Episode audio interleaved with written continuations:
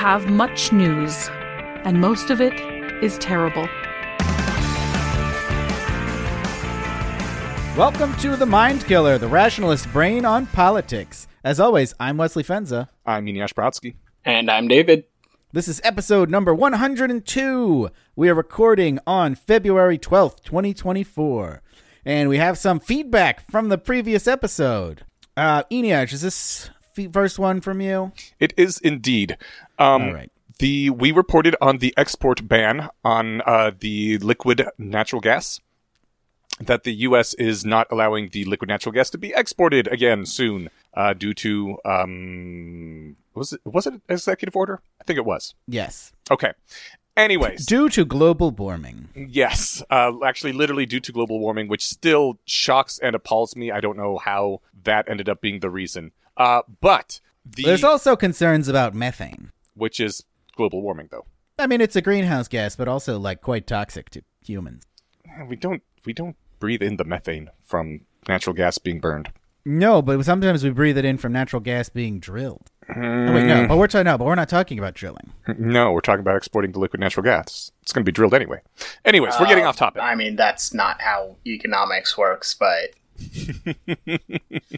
That I, I see what you're saying. When you can't export it, you'll drill less because there will be less demand for it. yes. Okay.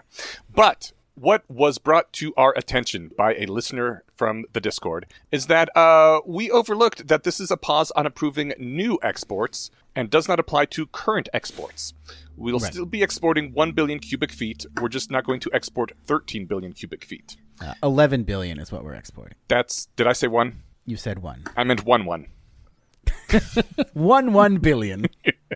Uh, also, this doesn't apply to countries that we have free trade agreements with, which includes basically all our allies, and the current contracts don't run out until 2028. So basically, they were saying that we uh, we did not report this well and made a big deal over something which is not that big a deal, at least not yet. no, I think it's kind of a big deal.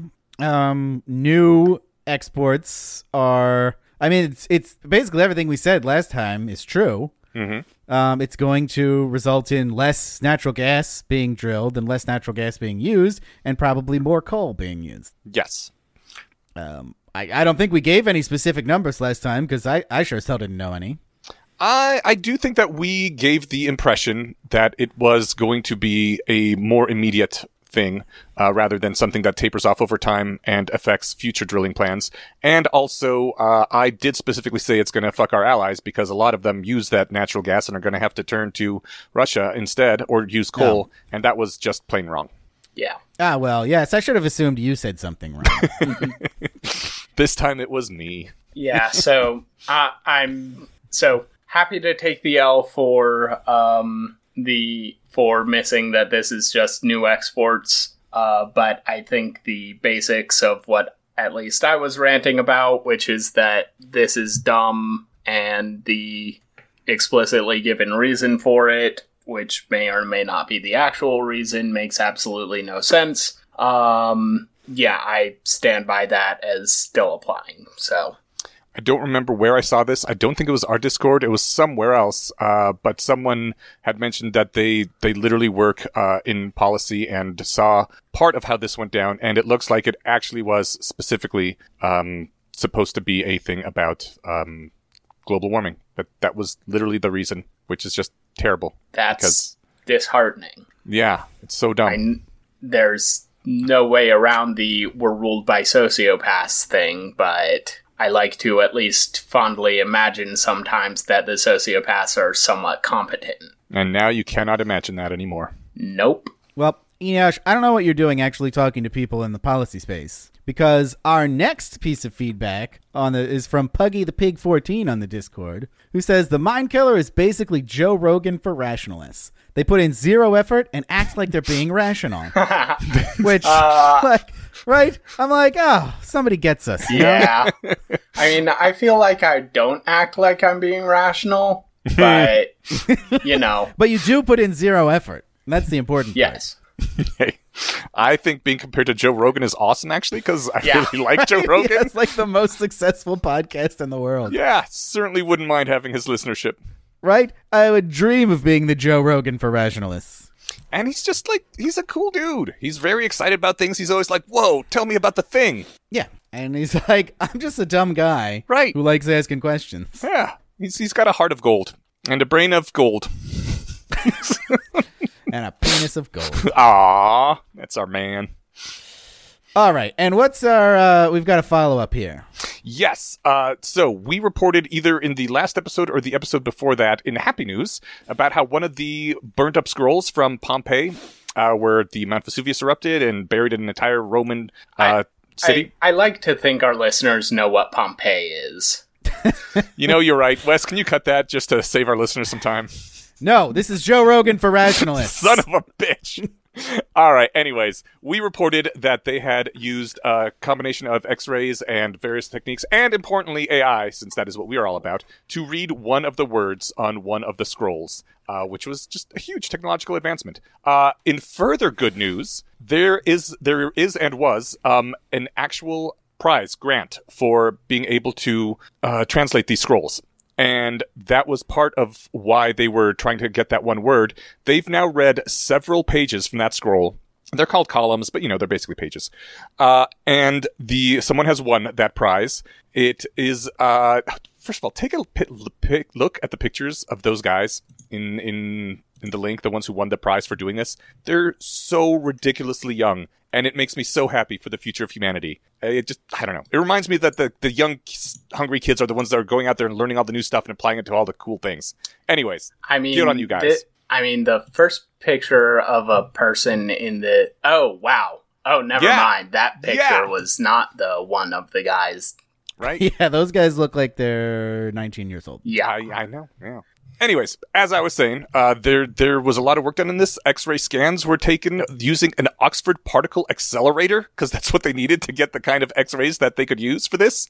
And then uh, machine learning use was used to determine whether any individual tiny piece of burnt up parchment had ink on it in the past or not, which is how they uh, went and you know decoded these words. Uh, the translation of this scroll is about Epicurean philosophy and specifically about pleasure. And at the very end, throws some mad shade at the Stoics. It's like, ah, these guys suck. They don't believe that pleasure is a good thing that humans should have. It's uh, it's pretty neat. Um, they there's a bit of a Burning Man debate, as I would call it. Uh, like how much deprivation do you need for pleasure to be pleasurable? And this guy's saying, not that much, really. so on Wes's side, I think. Yeah, that's what I'm always saying. But guys, there's plenty. Don't worry about it. Yeah. Uh, there's more of this scroll to come. There's 800 more scrolls to go. And the thing that like really brought this to my attention and made me want to follow up on it uh, was that Gwern saw this a couple years ago. One of the great things about being in the rationalist community is you're always on things years ahead of the rest of the world. You get the news earlier, even if like you're me and you don't do anything because uh, you you're a lazy bastard and you don't have skills. Uh, you you get to read about stuff that people are doing years before the rest of the world is is in on it. Anyways, Gwern spoke several years ago about how crazy it is to think that we have this just entire library in Pompeii called the Hercula- Herculaneum.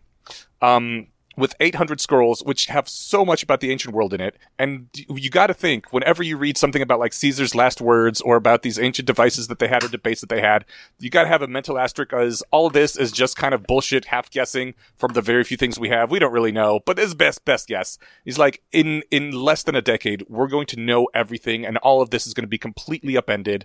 And, uh, it's crazy to think about that. Like nothing we're seeing right now has, has, much behind it. And uh but you still got to say stuff anyway, right? You you make your best guess despite knowing that your best guess is going to be completely useless soon. Uh and now we're in that part where we're making the the guesses useless because we're about to find out everything that people actually said in this awesome library that's been preserved. I don't know, it's cool. Maybe it'll contain ancient wisdom that allows us to unlock some, uh, you know, Ooh. magic powers. Yeah, things mankind was not meant to know. Indeed. Hopefully we'll all go insane. You probably do hope that. It would be a fun way to end the human story. All right. Well, that brings us to new news. Uh, our first new news story is that Donald Trump, if you can believe it, is not immune from prosecution just because he was president. Fake news. Well, maybe. Uh, this was the D.C. Circuit Court who said this. Um, so stay tuned because the Supreme Court's going to be weighing in at some point. I guess if Trump got his papers in on time, which should have been filed by now, um, they so yeah. So if you'll recall, we've we've reported on this when the district court decided the case, and they said, "No, Trump, you're not immune from prosecution just because you were president." Um, the DC court has now issued their opinion. They say, "No, Trump, you're not immune from prosecution just because you're the president." But we'll stay this decision until Monday to give you a chance to apply for an emergency stay from the Supreme Court. So I'm guessing he did that by now. I checked earlier today and he hadn't, but he wouldn't be Trump if he didn't wait till the last minute. That's true. Um, so I'm I'm kind of annoyed by this order, just staying it because this trial was supposed to happen next month, and because of this this delay, it's already been taken off the trial calendar. And Trump's whole strategy here is to just get the push this back past the election. And now it's up to the Supreme Court. And I don't know why I, I I wish the the the, the appeals court had just said like no it goes into effect now and if you want the supreme court to issue a stay go ask him for a stay instead they issued this order that says oh all right we'll hit issue a stay till monday and then if you make an application to the supreme court the stay is extended until the supreme court acts on that application I mean, this is definitely a constitutional crisis kind of thing, and I can see why they would want to say, you know what? Only the Supreme Court should really say much about that. Maybe i mean i i my preference is the supreme court just denies cert and says yeah obviously this is so obvious that we don't even need to weigh in here I don't know. Sounds like something a witch hunter would say. I mean definitely A witch hunter?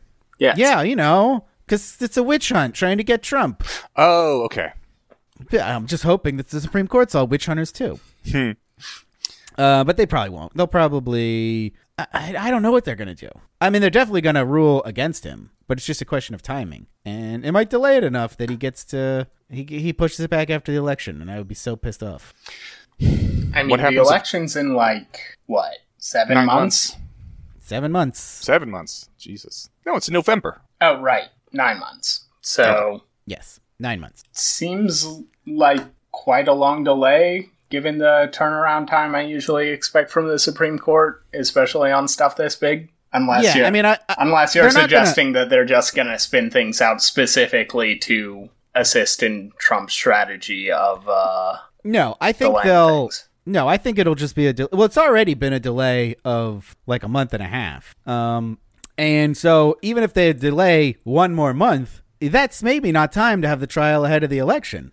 Because you got to do. There's lots of pretrial stuff that Trump's going to delay as much as possible. But if the if the trial's scheduled for next month, then isn't hasn't that wouldn't that like have already been more or less taken care of? Uh, no, because the trial judge canceled that court date. Right. And the legal system is stupid about things like, you know, not throwing out all your work just because you rescheduled something. Forgot Oh yeah. that. So actually, so so what's funny is that the prosecutors were trying to head this off by presenting them with you know all their discovery and all their pretrial motions and everything as if there was no stay and saying like okay well, we're not filing this with the court yet but here's everything we're going to file as soon as the stay is lifted and trump's team objected to that and went to court and the judge ordered him to stop it Whoa. yeah, it's such such complete bullshit. But I think the judge is just like is just like being super extra cautious because they know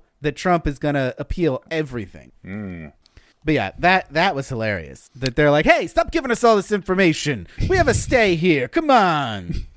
If the trial doesn't happen before, no, before the election, the trial is literally about whether he can be in the election, right? No, that's Is this the, no, the- is this the Jan 6 trial? yes. All right. So he could still be indicted on that even if he won the election? He is already indicted on that. He could be convicted. yes, if he thank you, wins the election. Okay. Uh, it's questionable if the trial would go forward once he's president. Um, but if not, I mean, they could just delay it until after he's president. Yeah. Well, it should no. it should go forward even if he is president, but I understand why it probably wouldn't. Well, it won't which because he's also he's going to pardon himself. oh my god. Yeah, Can- wait, can a president pardon himself? nobody knows. Damn. no one's ever tried before, okay. but he's definitely 100% going to. Uh, and this is the federal case, so if if if he has that power, then then he can do it. Um, he can't pardon himself from like the Georgia case. But what he can do is run to the Supreme Court and say, "Hey, they can't go forward with this trial. I'm the president. I got important things to do." Mm, okay. And uh, the Supreme Court might listen. So that's bullshit. It is bullshit. Um, but hopefully, the Supreme Court either says they're not going to review it or they review it super quick and gets everything back on schedule. All right, Eneasz, Yes. you have this is uh, almost a follow up. Tell us what's going on with uh, Hamas and the uh, UNRWA. UNRWA is the UN agency that provides um, relief for Gaza, which basically means they fund Hamas. Uh, they When last we left them, yes, they had it had just been discovered that like a handful of them were Hamas members and had participated in the attacks. well, no, no, no. A lot of them are Hamas members, but a handful of them were actually there on October seventh, murdering people. Well, yes, there was a handful that were that participated in the attacks. We weren't quite sure how many were Hamas members. Nobody's quite sure of that. Yeah.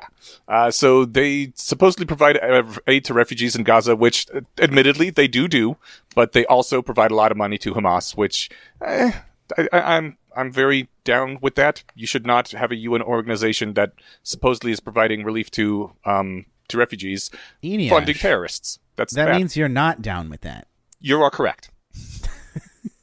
All right. Anyways. Don't you know how the kids talk these days? You may have been trying to say down on that. Mm, I don't know. I my words just uh, I don't know what words mean anymore half the time. And by these days, I of course mean the 1990s. I Wes, how dare you? All right. Anyway, so so you're not down with that. The the organization has a headquarters in Gaza, as one must, because you're an organization. Uh, underneath it, they had to dig down, I believe, thirty feet. Uh, they found again network of tunnels. Uh, they being the IDF, I assume. Yes, the, the Okay. Israeli Defense Force. Uh, underneath the headquarters of this UN aid organization, they found a data center for Hamas. Like literally racks of servers, uh, electricity wires going down from the headquarters of the aid organization to the headquarters of Hamas, and air conditioning units going there to to keep them at a recent decent temperature. It was it was kind of crazy. Now, the thing about this is um, hard to independently verify. It's not like any of the journalists that were taken down there were allowed to start playing with the data centers and look into what data is on it. I guess in theory, if you're a conspiracy theorist, you can say that uh, the IDF went and put all those servers there after they cleared out Hamas. Um, so what we have is the IDF says they found that this is what this is, and they showed journalists a bunch of stuff that looks just like it, but you never know. This could be like one of those um, situations where we thought that the Israelis had bombed a hospital and everyone was trying to come up with like why they might have accidentally done this or why it might have been Haza, uh, Hamas. And then it turned out that in fact the hospital was never hit at all and a bomb had gone off in the parking lot instead. And that bomb had been follow- fired by Gazans. Yes, it had. Well, But uh, rocket. yeah, yeah. What what I'm what I'm getting at is that they found the major operations of a of Hamas, a terrorist organization, uh, buried underneath this aid organization's headquarters, and that's really bad. Yeah, and the thing about this is that there's like no way that the people the in the UNRWA could have not known about this. Yes, If for no other reason than Hamas was using their electricity. yes, But also they were just you know, they had cables running in and out. Um some eh, like they definitely knew about this. they were gating access. They were you know making sure only actual Hamas officials would go down there, things like that. Oh my god, is that real? I mean, the place is gated. It has security cameras, and people can't just walk in and out without some sort of authorization to go in. Yeah, but they have all those tunnels. That could be true. Yeah, they no. If they were, I mean, if they were coming and going. I don't think they were coming through the front gate. I would assume they were using that whole network of tunnels they have. I mean, this is Hamas we're talking about. Yeah. That Yeah, they- but you know why have all those tunnels if you're not going to use them? It's so you can get to other places quickly. I suppose. Uh, but it's still like, regardless, it's it's still a thing they would have known about. Yeah. Um, so my question is, I mean, is this is this necessarily nefarious? Hamas was the legit government, technically still is. I feel Like- like I feel like you're probably not using the secret data center you have with a UN organization as a front for it for like keeping track of traffic tickets or whatever. Yeah, So Like, why do you need your secret data center underground? obviously, if we don't know what, well, most data centers are either underground or underwater, just because it's easier to keep things cool when they're away from the sun. But um, well, did not know that. I say most data centers. Uh, most data centers Most that good don't data have centers. Uh, that don't have like Google money backing them, Okay. because then you can just build a big building and stuff it full of air conditioners. All All right. Well, that sucks. Um, I, I think we were speculating last time that the uh, you know the January sixth guys that were UNRWA members were really just an excuse. um, And that, uh, sorry, they all kind of January sixth, guys. Oh, not January 6th, uh, October 7th. Yeah, there's probably one or two January 6th guys, too, you know. but yeah, no, October 7th. I feel like Uh, those, those are guys. different subsets of the set of crazy people. Yeah, I think you're right. Uh, but anyway, yeah, we were, we were speculating that that was probably just like an excuse for defunding this organization that everyone kind of knows is corrupt and in bed with Hamas. Uh, this is just kind of more of an indication that that's probably right. It's much harder to say, look, I'm sorry, we have 1,700 people working for us. We couldn't help it if, you know, uh, a single digit number of them turned out to be murderous killers. That just happens. Hey, it was double digits. It was 12. Oh, 12? Okay, okay. Uh, but still, a tiny fraction. Uh, but then, you know, when you're actually hosting the, the server farms of the terrorists, it's uh, much harder to say we, we didn't know we couldn't help it. Yeah. All right. Next story. Uh, so since January, the Republicans in in Congress have been trying to impeach the Department of Homeland Security Secretary Mayorkas uh, because of what's going on at the border. Hmm, okay. Now, nobody's even really pretending that this is like high crimes and misdemeanors territory. They're just saying like he sucks at his job and he's probably doing it on purpose. Hmm. It's very stupid. It it's mostly just a tantrum they're throwing, but it was really funny this week. They tried to do the impeachment and failed because three Republicans defected, and that's all that they needed because the House is so evenly divided. Oh, why did those three Republicans defect? Because this is stupid. And they're like, this is stupid. I see, okay. I mean, they didn't say it was stupid, but they were like, well, you know, I don't think it rises to the level of high crimes and misdemeanors. Uh, fuck that guy, definitely, but uh, impeachment's not the right vehicle for this. They should impeach him because the TSA still exists. I don't think he has the authority to just get rid of the TSA by himself. Mm, Well, then they should impeach, keep impeaching guys until they find one that does. I agree. Yep. or they could, you know, vote on a law that changes that, which ah, it'll takes just happen. as many votes as an impeachment, but, you know. Yeah, I have mixed feelings about this because, on the one hand, yes, this is bullshit. On the other, impeachment is not used nearly widely enough. Who would you impeach? Everyone. Who wouldn't? There we go. Hmm, but then who would do the impeaching? Yeah. No answer there, do you? I've caught you in a logical contradiction. the people who do the impeaching get impeached last. Who impeaches the impeachers? The other impeachers, apparently. Um, I don't have mixed feelings about this. Uh, I agree that impeachment is probably underused, but this is a terrible case for it. Um, unfortunately, they're probably going to do it anyway because Steve Scalise has been out of the Congress for the past couple weeks, apparently treating cancer, but he's going to come back probably tomorrow, and they're going to do a a new vote, and they just need one more vote. So they're probably going to do the impeachment, and then it's going to go to the Senate, and they're going to vote it down, and nothing's going to happen. But you know, it'll be a fun little game that they get to play. Cool. I realize this isn't a particularly hot take, but having the cancer patient out sick, leaving the show to be entirely run by these senile old people, probably indicates some somewhat deeper uh, systemic issues with the American governmental system. Uh, I don't know what you're talking about. We have a perfect system that was created by literal angels, and should never be changed. I don't All have right. enough knowledge to have an opinion. All right, glad we all agree.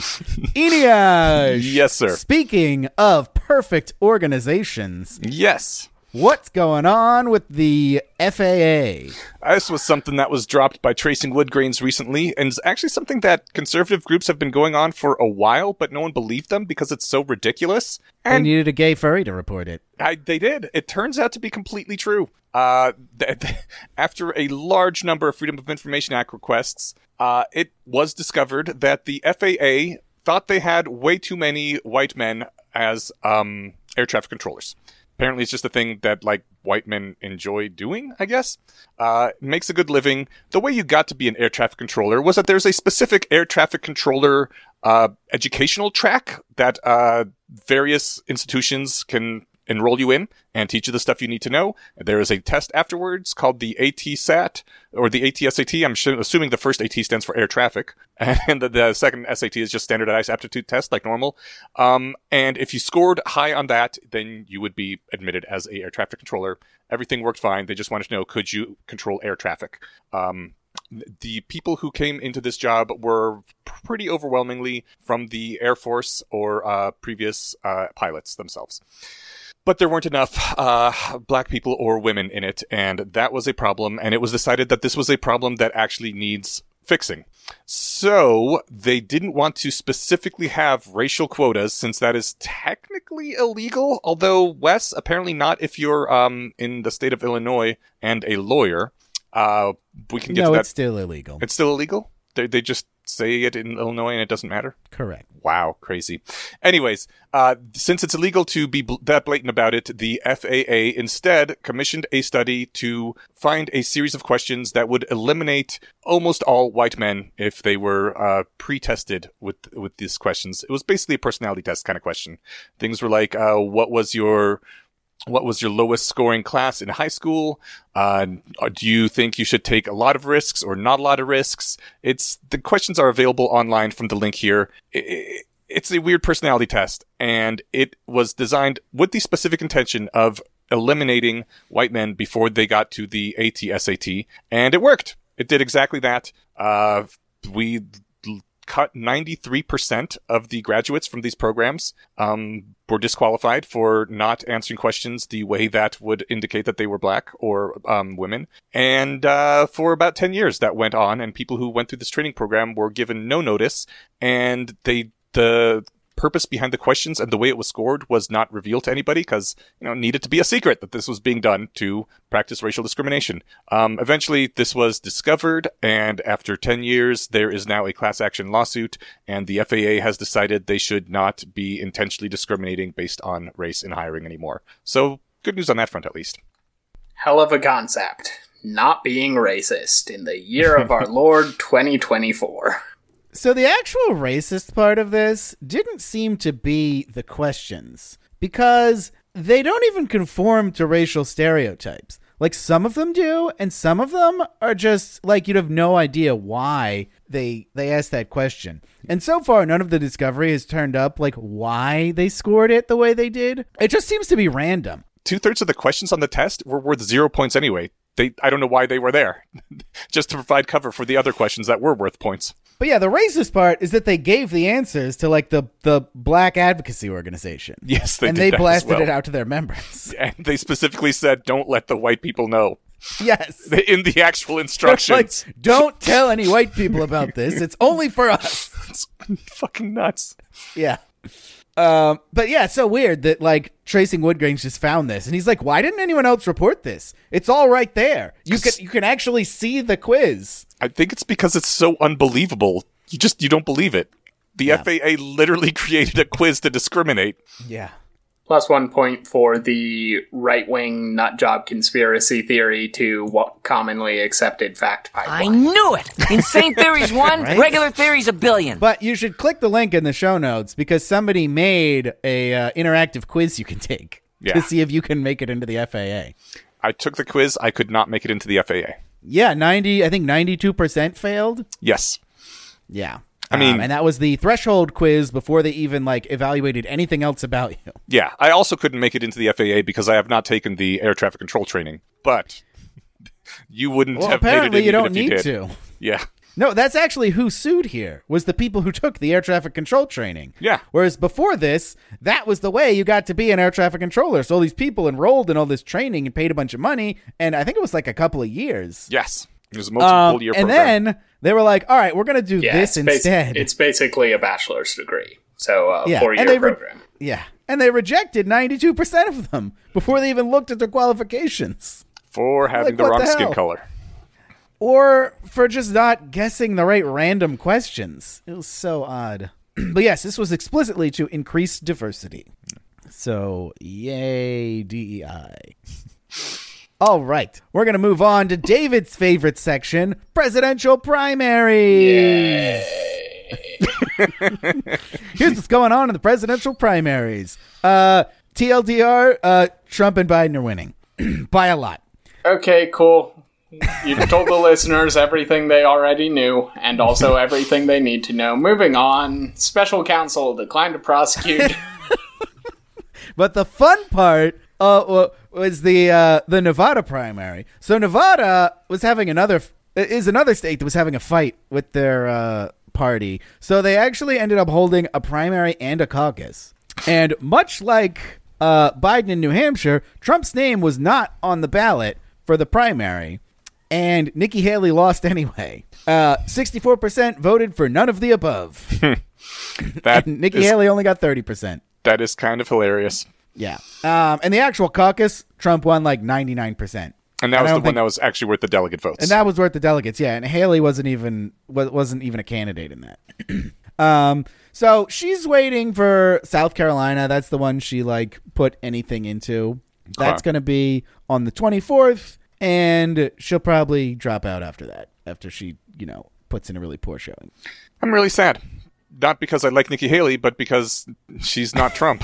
She's not Trump. Yeah. But like this is we all knew Trump was going to win because people actually like him. I'm much more upset that people are voting for Biden because nobody likes him. Nobody wants him to be the nominee. 74% are telling pollsters we don't want Biden. And yet everyone's going fucking voting for him. God. Oh, if they're voting for him, then they must obviously want him.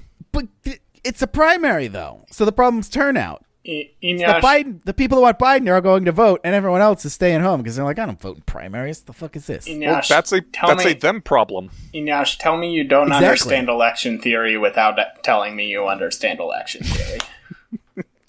It is the them problem, which is why I'm always yelling at them. Ah, okay. Um, speaking of Biden, he destroyed in South Carolina, got 94% of the vote. Dean Phillips was actually on the ballot for this one. I think he, he got fewer votes than Marianne Williamson. That's rough. Yeah, so uh, yeah, it's it's over for Dean. I don't think he's he's actually dropped out yet, but he probably should. Poor Dean. Yeah. Uh, and this is another fun quirk that the Democratic South Carolina primary was two weeks ago, and the, the Republican one's going to be two weeks from now because we've just given up on coordination. uh, but yeah, that's uh, South Carolina is probably going to be all she wrote for Haley, and this sounds like it was all she wrote for for Phillips. And you know, Marianne Williamson. So, uh, David, you'll probably get your wish. We probably won't do too much more primary reporting, because it's just it's a it's it's over. Yeah. We all know who it's going to Uh, speaking of other things that are over, Hmm. there was a special counsel uh, investigation into Joe Biden's mishandling of classified documents. If you'll recall, uh, after everyone found uh, those boxes of classified documents in Mar-a-Lago, Joe Biden was also like, "Oh yeah, I got some too." um, but the uh, the special counsel has declined to prosecute um, for the actual reason that Biden didn't actually do anything. He was just like took them by accident, and when someone pointed it out, he was like, "Oh, okay, sorry, here you go." Um, but the the actual report is written by a Republican, so he's like, "Well, you know." Biden probably violated this law, but it'll be tough to get a conviction because he's old and senile. and so the jury will probably look at him and be like, he can't remember what day it is. Of course, he forgot to turn back in the classified documents. Is that what this was all about? Yes. He's not wrong, though. He's like, yeah, you could get an indictment, but you'd never get a conviction because who's going to convict this old senile man? It's interesting way to spin that. Oh, Yeah, hilarious. Didn't Biden like say some official talking point where he denied being old and senile? Yes. Okay. Do we believe him? He probably flubbed his lines though. I mean, I don't think he's actually senile. Um, he's just old and he's slow and he has a speech impediment. Yeah, I mean, senility may or may not be the correct diagnosis in a strictly medical sense for whatever's wrong with him, but it should be disqualifying from being president of the United States anyway. Yeah, I mean, and also senility can hit you at any time if it's not already. Um, I don't. I actually don't worry about Biden being like president and doddering around because that happened to Reagan and it was fine. It's true. Uh, I'm just worried. I just. I'm just worried he's going to lose the election because everyone's going to look at him and be like, "How the fuck is this guy going to be president?" I guess we'll stay home or vote for the other guy. Uh, and it's going to suck. It is. oh well. Uh, speaking of things that suck, Eneasz has a deepfake story for us. Yeah, uh, this was fun. A finance worker was called, um, not called, I believe got an email originally, uh, with a request for a $25 million transfer, which is huge. This is a very large company that this happened to. And he did the right thing at, by uh, going to his boss, the COO, in fact, uh, or the C- CFO, Chief Financial Officer, because you need someone really high up to authorize a transfer of that much, and being like, yo, is this legit for real? Uh, this actually happened in my previous job with, to a coworker of mine, where he got an email from his boss uh, to to make a large transfer, and he verified it with a the next boss up, and that guy verified it as well. But he also verified that through email, and both the emails had been hacked, and uh, the money went to I don't know, great hackers instead. Uh, in this case, he was not just doing texting and email. He got on a video call with several people, including the chief financial officer, and said, like, is this legit? You really $25 million transfer? And they said, yeah, yeah, it's all good. And he's like, okay. And uh, he wired the $25 million, and now $25 million have been stolen because the entire video call, everybody in that video call except for him, was uh, deep fake. Damn, they're getting good at that. They're getting really good. Well, uh, if there's you know twenty five million dollars at stake, I'm sure they'll figure out some sort of anti or countermeasure for this pretty quickly. Yeah, I think that countermeasure is just going to have to be have all important conversations face to face, which will last at least until some major vulnerability in uh, Neuralink is discovered. The interesting thing about that is it's going to mean you got to go back to the office because you have to see people face to face. That'll last until we get those uh, Mission Impossible face masks. I thought my joke was better. That'll only last until people figure out that you can scratch at the sides of people's faces to see if there's latex there or not. Mm, then you got to give them the uh, Deep Space Nine blood test. Oh, yeah, that's a good one. All right. Well, that's uh interesting. I will definitely. uh I feel like there's got to be some some other way than than in person. Um. I mean, the the other alternative option is getting the old people in your C-suite to actually take IT security seriously, which is no option at all. Yeah. Maybe you uh, just have to get them to, you know, turn 360 degrees around on the video call. I mean, They'll never be I'm able to fake the back of his head. I'm sure AI is no more than a few weeks away from that, especially Like, if you throw $25 million at it.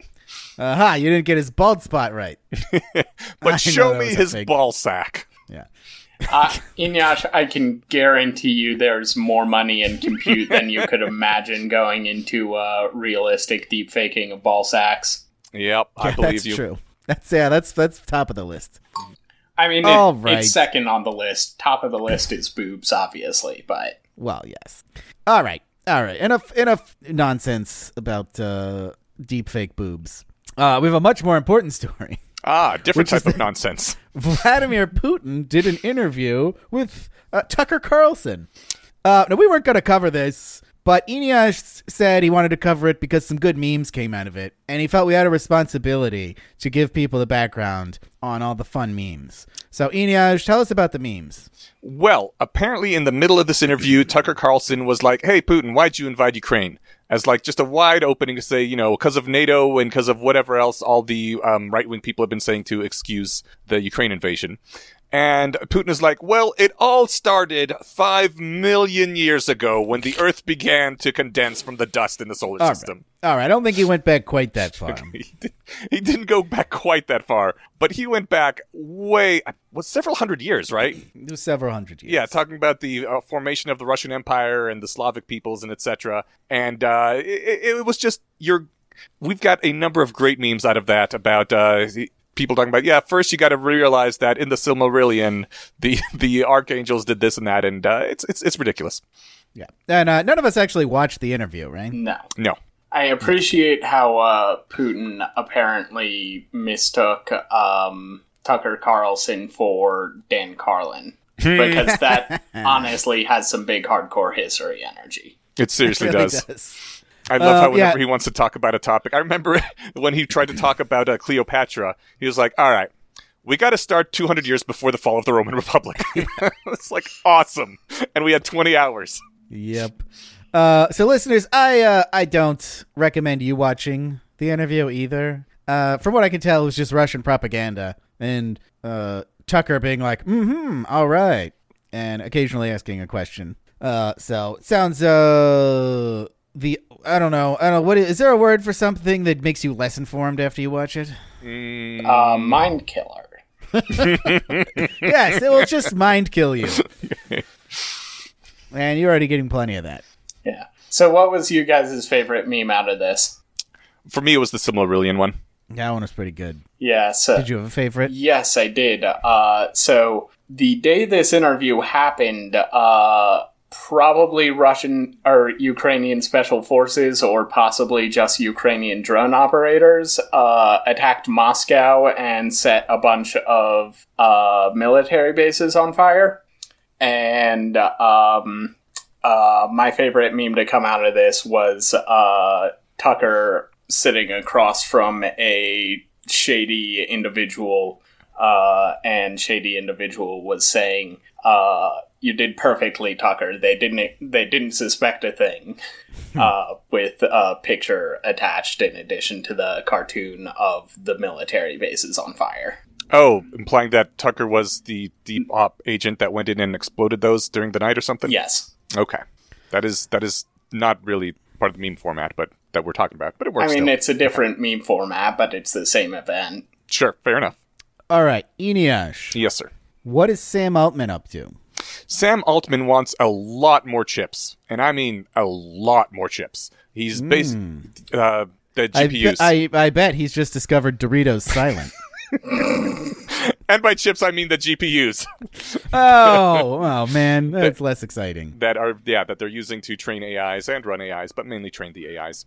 Um, and in fact, he's been saying that he kind of wants to overhaul the semi- semiconductor supply chain, just get a whole lot more producers in there. He's in talks with the United Arab Emirates and many investors to see if they can get this going because right now he says they are being severely limited by in unavailability of chips. Is that the right word? Unavailability? Shortage.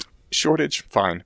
I would like them to overhaul the semiconductor supply chain because a lot of it goes through Taiwan right now. Yup. And I don't know if you guys know about this, but Taiwan is somewhat vulnerable to one of our geopolitical adversaries. Uh, specifically, the adversary who we earlier or, or last year were like, uh, we're gonna just issue an order that nobody's allowed to sell them advanced microchips.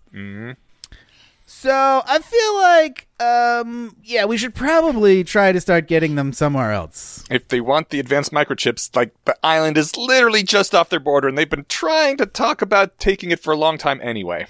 Oh yeah, that so yeah, they could invade just to get them. I'm more thinking of like once they do, they're probably not gonna sell us any microchips. Well, yeah, no, they're going to want them for their own AIs. Yeah, I mean, I'm I'm less concerned about China taking over the Taiwan. Sem- oh, by the way, we're talking about China for those listeners who Yes, it's China. weren't aware Spoiler. of that uh, euphemism. Uh, because like the machines, sure, they're gonna be. I mean, assuming they don't get blown up in the invasion, which, if Ukraine has taught us anything about modern warfare, it's that it tends to turn cities into smoldering craters. Um, but assuming the machines survive, like the main things that are hard about semiconductors are or especially advanced semiconductors is how you use the machines and the designs you put into the machines. The designs are almost entirely done in America, and the skilled technicians who run the machines in Taiwan are almost certainly going to be on the first plane out. So I don't see uh, China being able to just roll in and take over the semiconductor manufacturing industry, but the question is whether they destroy it or just knock a medium sized hole in it. And I would certainly prefer the latter of those scenarios. Indeed. One of the interesting things about this news story is that the Wall Street Journal estimated that uh, a new semiconductor supply chain would cost five to seven trillion dollars, uh, which I mean, I guess legit. Like if someone said, "I want to start up a new steel supply chain," and you're like, "Well." All the way from mining the ore out of the ground to producing a finished steel I-beam uh, to replicate the all the infrastructure we have right now, probably going to cost you trillions of dollars. Okay, right, legit. I don't think that's literally what Sam Altman is talking about. Uh, but every single news article, not every single, a large amount of news articles that were both produced and more importantly shared, I guess, because you're going to run into the ones that are shared, said Sam Altman seeking $7 trillion to build more uh, c- computer chips, which is just not true. We, we have no idea exactly who he's talking with. Well, we know some of the people he's talking with, but we don't know what they're talking about, what the money ranges are, what he's actually trying to replicate here. Uh, they just glommed onto this is an estimate for complete reproduction and now are saying that that is what he's looking for as if it is a fact. And it's not. And this is your weekly reminder that all journalists lie all the time. Yeah, I read a whole ass article on this when I first saw it, and uh, I was definitely came away with the impression that Sam Altman was going around telling people, "I need seven trillion dollars." Yeah, I did too at first, and then I found out the truth, and I was very annoyed. Journalism. That's what we offer. we offer the Joe Rogan take, sir. The Joe Rogan for rationalists. Mm, All right. Well, that brings us to happy news. Good news, everyone! Yay! Our first piece of happy news is that the ACX grants have been announced. And there is some fun stuff in there. Uh, you should definitely go read the whole article uh, because this is, uh, there were like 20, 25 different things announced.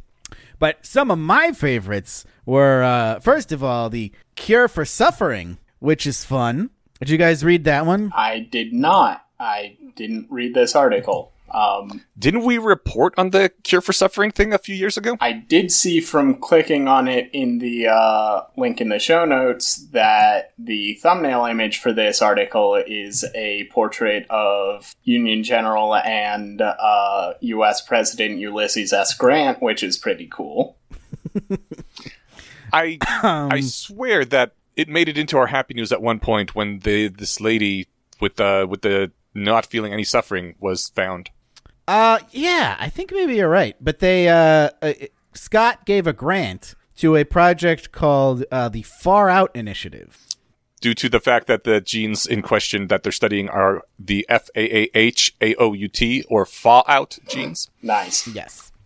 Um, and uh, they are working. It says that they are working on pharmacologic and genetic interventions that can imitate her condition. If they see succeed, they hope to promote them as painkillers, splice them into farm animals, and to produce cruelty to produce cruelty-free meat, or just give them to everyone all the time and end all suffering in the world forever. They are extremely serious about this. I love the they're extremely serious about this Yeah. part. Yeah. Um, this has spawned a lot of discourse. What? Really? Yeah. Wait, Oh, why? 'cause- well, Eneasz, you know why? Because you are a suffering is good person. I mean, Um, so if we have a cure for suffering, then that would be bad. some suffering is good, certainly, and specifically the suffering that we choose when we go to Burning Man or wherever, but I don't think all suffering is good. Well, I mean, that's they're proposing a genetic intervention uh, to to make it so you don't suffer. I but you could choose to take that or not. Well, yes, but then you couldn't suffer anymore, and wouldn't that make your life meaningless? Look, yes, it, it would, but you decided to do that to yourself, so joke's on you.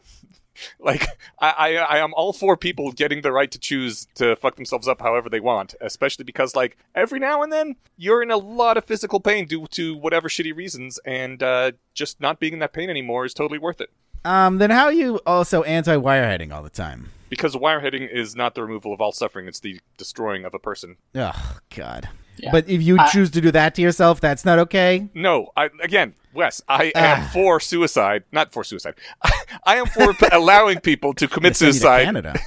I am for allowing people to commit suicide if they want to commit suicide. All I'm saying is that when you wirehead, you're committing suicide. So keep that in mind. So dumb. Yeah, I'm I'm mostly into this because of the uh, splicing them into animals to produce cruelty-free meat. Uh, Yeah, because cool, you know Yeah. meat is good, and yet some people think this isn't true for some reason because something something pigs are apparently morally equivalent to people. And if this can get those people to shut the fuck up and just eat a steak, then okay, we See, I'm less we can excited live about that other. because I think we're gonna get the lab-grown meat cheaper than the actual meat because pigs and cows are fucking expensive and annoying to take care of. And if you could just do it in a lab, they'll probably do that. Yeah, but Um, I'm increasingly bearish about the chances of getting that in, say, the next 10 years. Something tells me we're not gonna get this in the next ten years either. I don't know. We'll. Maybe. But also, if we create, you know, uh, animals that are genetically incapable of suffering, they can reproduce. So when society collapses, we can still have them. True. All right. Uh, other favorites of mine: anti-mosquito drones. Nice. They're making drones to hunt mosquitoes and kill them. Just gene Sounds drive awesome. the fuckers. Yeah, right.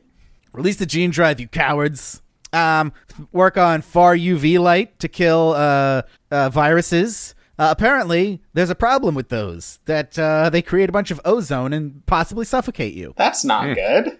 Yeah, so there's a grant to solve that problem. So hopefully figure that out. Um, there's somebody working on a phone app for testing pupil response, which sounds fun. Apparently, uh, you can detect things like senility and other neurological conditions. I wonder if that could come in useful. Yes, with a uh, a pupil response test, but people suck at it, and they have machines to do it, but they're annoying and and finicky and expensive. And these guys just want to come up with a uh, phone app that can do it, which makes sense to me because your phones have lights and really good cameras, a lot of them. So that'd be great.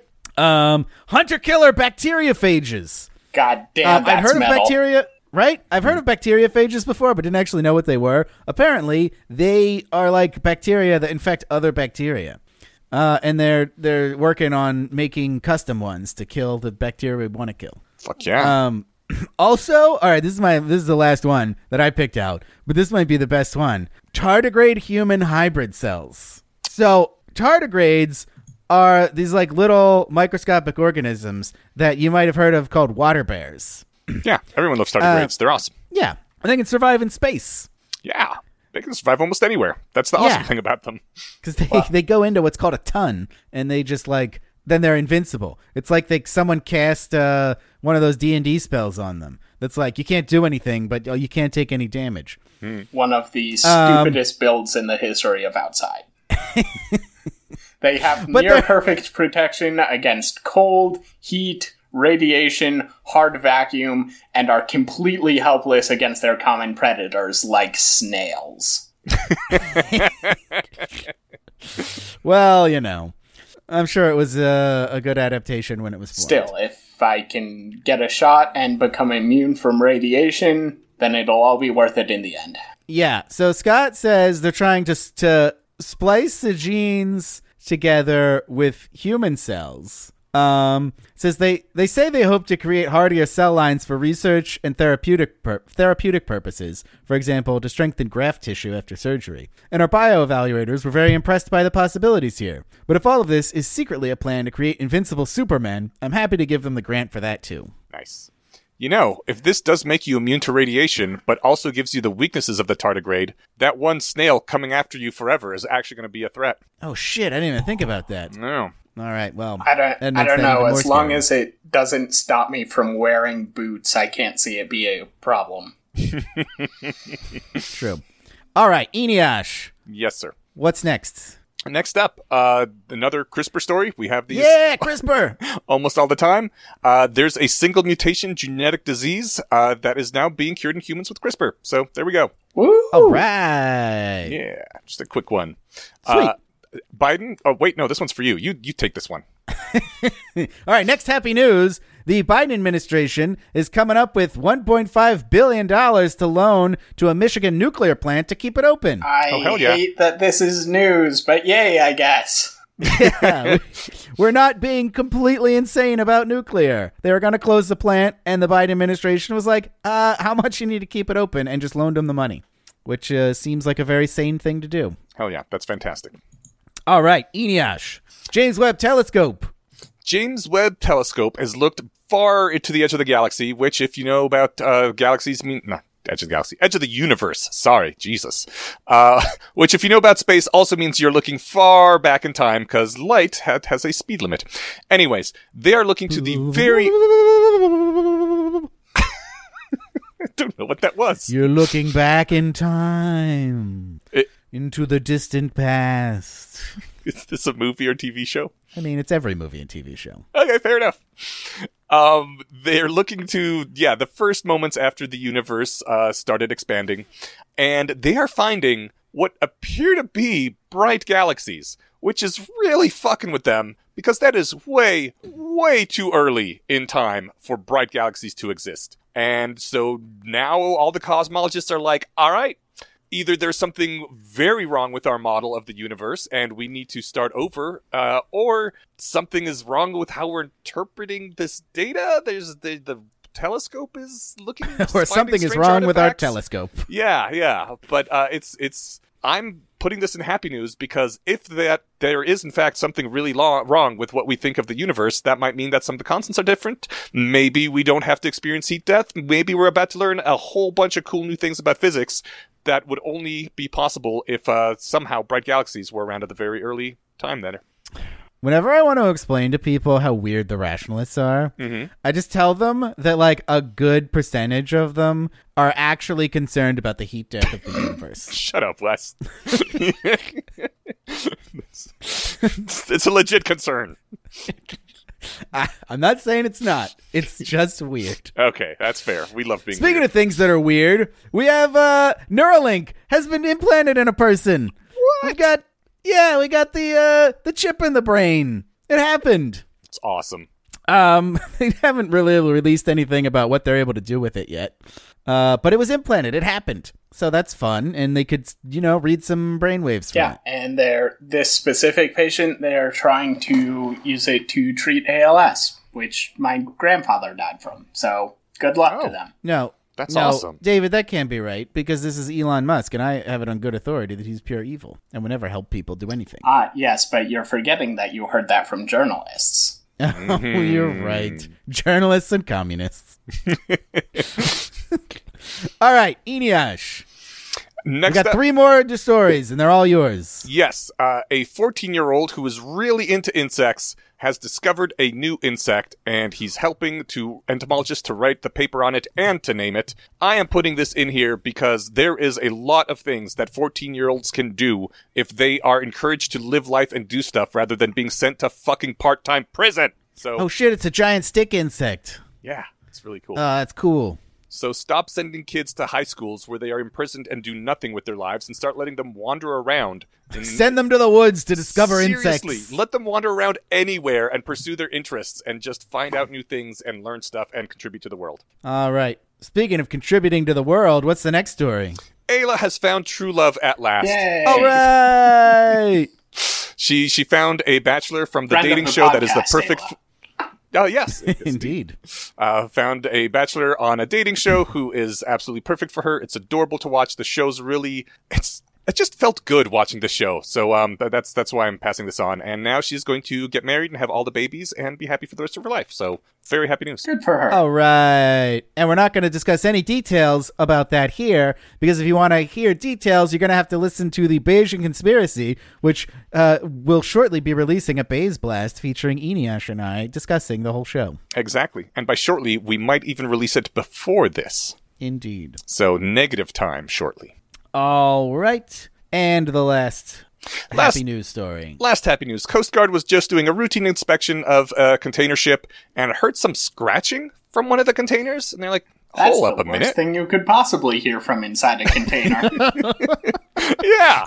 So they moved a bunch of containers out of the way, opened this one up, and it was a container from a junkyard. There were some junked cars in it, and apparently a junkyard dog had been living in this junkyard. And when when the big machines came to haul the cars away, got scared and ran inside the cars, and was hauled away with the cars, and had been trapped in this container for eight days. poor buddy. Yeah, they rescued the doggo. She is now uh, d- going under treatment for malnutrition, and hopefully will soon be rented out, adopted out to some lovely family. rented out. Uh, that's called fostering. There we go. It's not not quite renting, but it's close. yeah, you rent her for the rest of your life. Oh, All she right, is good job. adorable. I know. She looks like my dog, but brown instead of black. And I will tell you this: I adopted a starving dog once, and uh, And I his just name feed was him. David. His name was David. No, her name was Lola. Okay. and uh, we just fed her a bunch of food, and she uh, she bulked right up. She got super healthy. She was great. Awesome. Yeah. All right. Now that takes us to troop deployment. I'm willing to put wave after wave of men at your disposal. As we all know, politics is the mind killer and arguments are soldiers. So, in that spirit, we ask each of our hosts to send a soldier out onto the battlefield each episode. And we'll start with David. So uh, this is going to be a short one because I think it doesn't take much elaborating. But there has been some hashtag discourse about um, whether or not the IDF has been doing war crimes. And I am firmly of the opinion that they're not, but it really doesn't matter whether or not they are, because one combatant in that conflict, namely Hamas, has unambiguously been doing all the war crimes. They've been targeting civilians, they've been doing rape, they've been using torture as a method of execution, they've been fighting out of uniform. Basically, just hang the list of war crimes and throw a dart, and you'll probably land on something that Hamas is demonstrably, easily provably doing. And the thing about international law is there's not actually much in the way of enforcement of those laws in uh, the sense that, say, uh, US law is enforced. Instead, the way it works is everyone who is fighting a war agrees to abide by these rules on pain of the other side also declining to abide by the rules if they're violated. And so, while I don't think the IDF is doing war crimes, I'd be kind of okay with it if they were, because that's just how war crimes law enforcement works. If you do war crimes, then war crimes shall be done to you. And Hamas did war crimes, and so if they're now getting war crimes done to them, they have literally no recourse to complain about this. All right. Thank you, David. Eneasz, what is your troop deployment for this episode? Well, speaking of war crimes, uh, there is a type of person which we are all familiar with who always needs to be doing some sort of drama. Uh, they they need to have, be in the shit. They need to be fighting the good fight, and they need to lar- lead the charge against evil. And we hate all these people uh, specifically because there is not enough evil out there in the world for them to fight it all. So they will find some. And uh, that means that, much like Juicy Smollier, is that how you pronounce his name? Juicy Smoulier.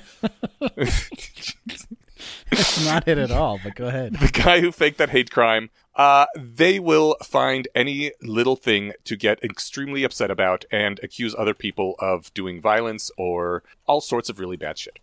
Um, this this is really bad for any community that tolerates these people because if you tolerate one of these trauma junkies in your community, you are putting everybody else in your community at risk.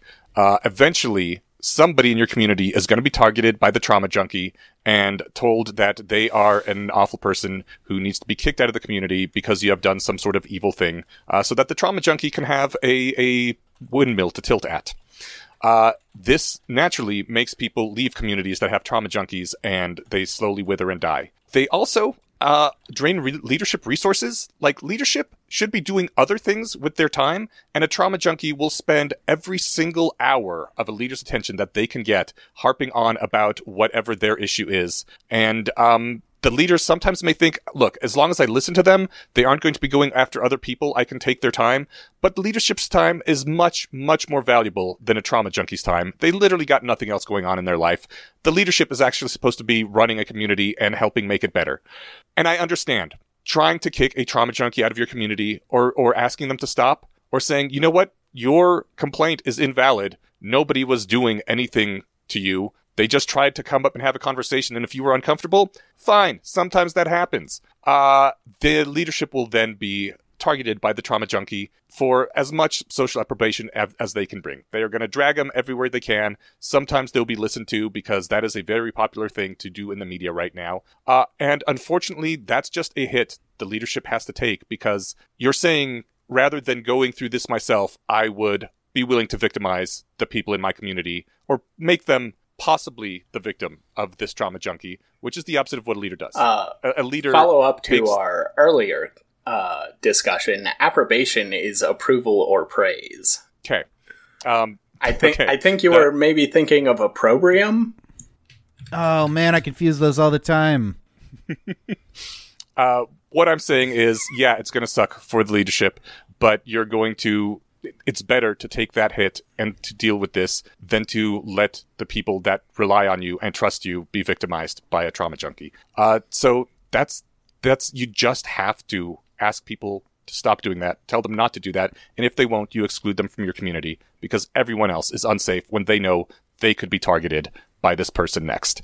And uh, everyone in these communities, when leadership does something like that, stand by their side. You you you know your leaders, and you either trust them or you don't. And if you trust that they have the best interests of the community at heart, then every now and then, if they say no, this is actually happening, this person is constantly bringing up the most ridiculous charges, and we just can't deal with it anymore. You stand by their side and you say, okay, thanks for keeping us safer. Hear, hear. All right, thank you, Eneasz. Definitely co-signed. Except for the Uh, my troop- thing. What's the actual word? Approbation? Did you say? Uh, um, one sec. Oh God, never mind. Opprobrium is the word you were going for. Approbation is the word you said. Okay. Okay, opprobrium's the bad Yeah. one. All right, my troop deployment And thank you, this week is that prenuptial agreements should be mandatory. And I actually can't believe I haven't done a troop deployment about this before, but I, I checked, and I'm pretty sure I haven't. So, in episode 83, my trip deployment was about how contract law in the United States is complete bullshit. We've taken the historical need for a meeting of the minds and replaced it with what's called a manifestation of assent, which just means you sign your name or click the I agree box, and you're legally bound regardless of whether anyone ever reads the terms and conditions. Nowhere is this problem worse than when it comes to marriage. I'm a divorce lawyer, and I don't know that I've ever had a client that isn't surprised by some aspect of marriage law. But most people are surprised by the most basic ways that property division and alimony work, and would never have signed up for them if they were asked. Like other contracts, we just assume that if you sign your name on the dotted line, you agree to all the terms and conditions. My solution to this is to make prenuptial agreements mandatory. Now, my typical prenup is nearly 20 pages and is full of legalese designed to make it enforceable in court. And that kind of thing should be available. But for everyone else, they should just be given a one page form where you check off how you'd like to handle property division and alimony. I actually designed such a form, and I'll link to it in the show notes. It only has two sections, each with three options for how to handle either alimony or property division. You just check off which option you want. A state legislature could just make this a mandatory part of getting a marriage license. Now, that sort of thing would put me out of a job. Almost all of the fights surrounding divorce are about property division or alimony. If people actually thought about it ahead of time and made a choice about how to handle it, especially if the legislature directed the courts never to overturn that choice, there would be very little left to fight over. The only thing left would be custody and child support, which courts tend to handle much faster and more efficiently. This is legitimately an equity issue. Rich people all get prenups because they realize that divorce can be high stakes and they want to customize their obligations. But most people don't have a spare thousand dollars to hire me to write them one. So they get screwed by a system that doesn't care what they wanted or what they intended, and instead has one size fits all rules that get imposed on everyone based on the fiction that they agreed to it. Instead, just give them the option at the start. It will save a lot of fighting later. Huzzah. All right, that is our show for this fortnight. Please follow us wherever you follow podcasts and subscribe to us on Substack. You'll get access to early episodes, you'll get bonus episodes, and you'll get into our subscriber only Discord channel where you can come uh, tell me why our uh, that one page prenup sucks and it doesn't have enough options. Ooh, can I add one thing right now, actually? Do it.